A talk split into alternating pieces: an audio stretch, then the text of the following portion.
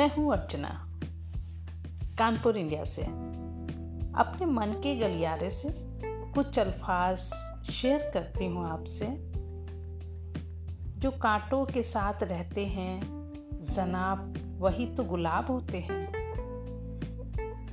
इस वक्त सारी दुनिया का बगीचा कोरोना की आंधी से खुद को बचाने की कोशिश कर रहा है।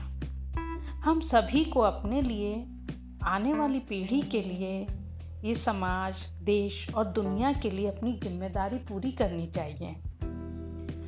कोरोना की युद्ध भूमि आपका घर ही है। आप अपने घर से ही उससे युद्ध कर सकते हैं। आपको बाहर निकलने की ज़रूरत नहीं है।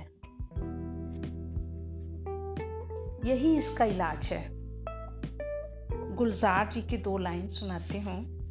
हर मर्ज का इलाज नहीं है दवा खाने में।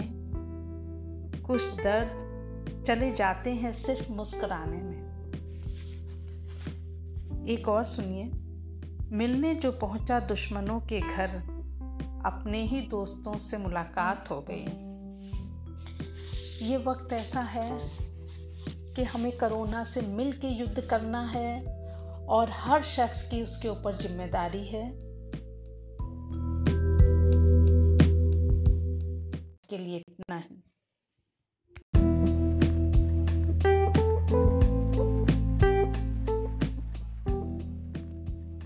गुलजार जी के लिए मेरे दो शब्द।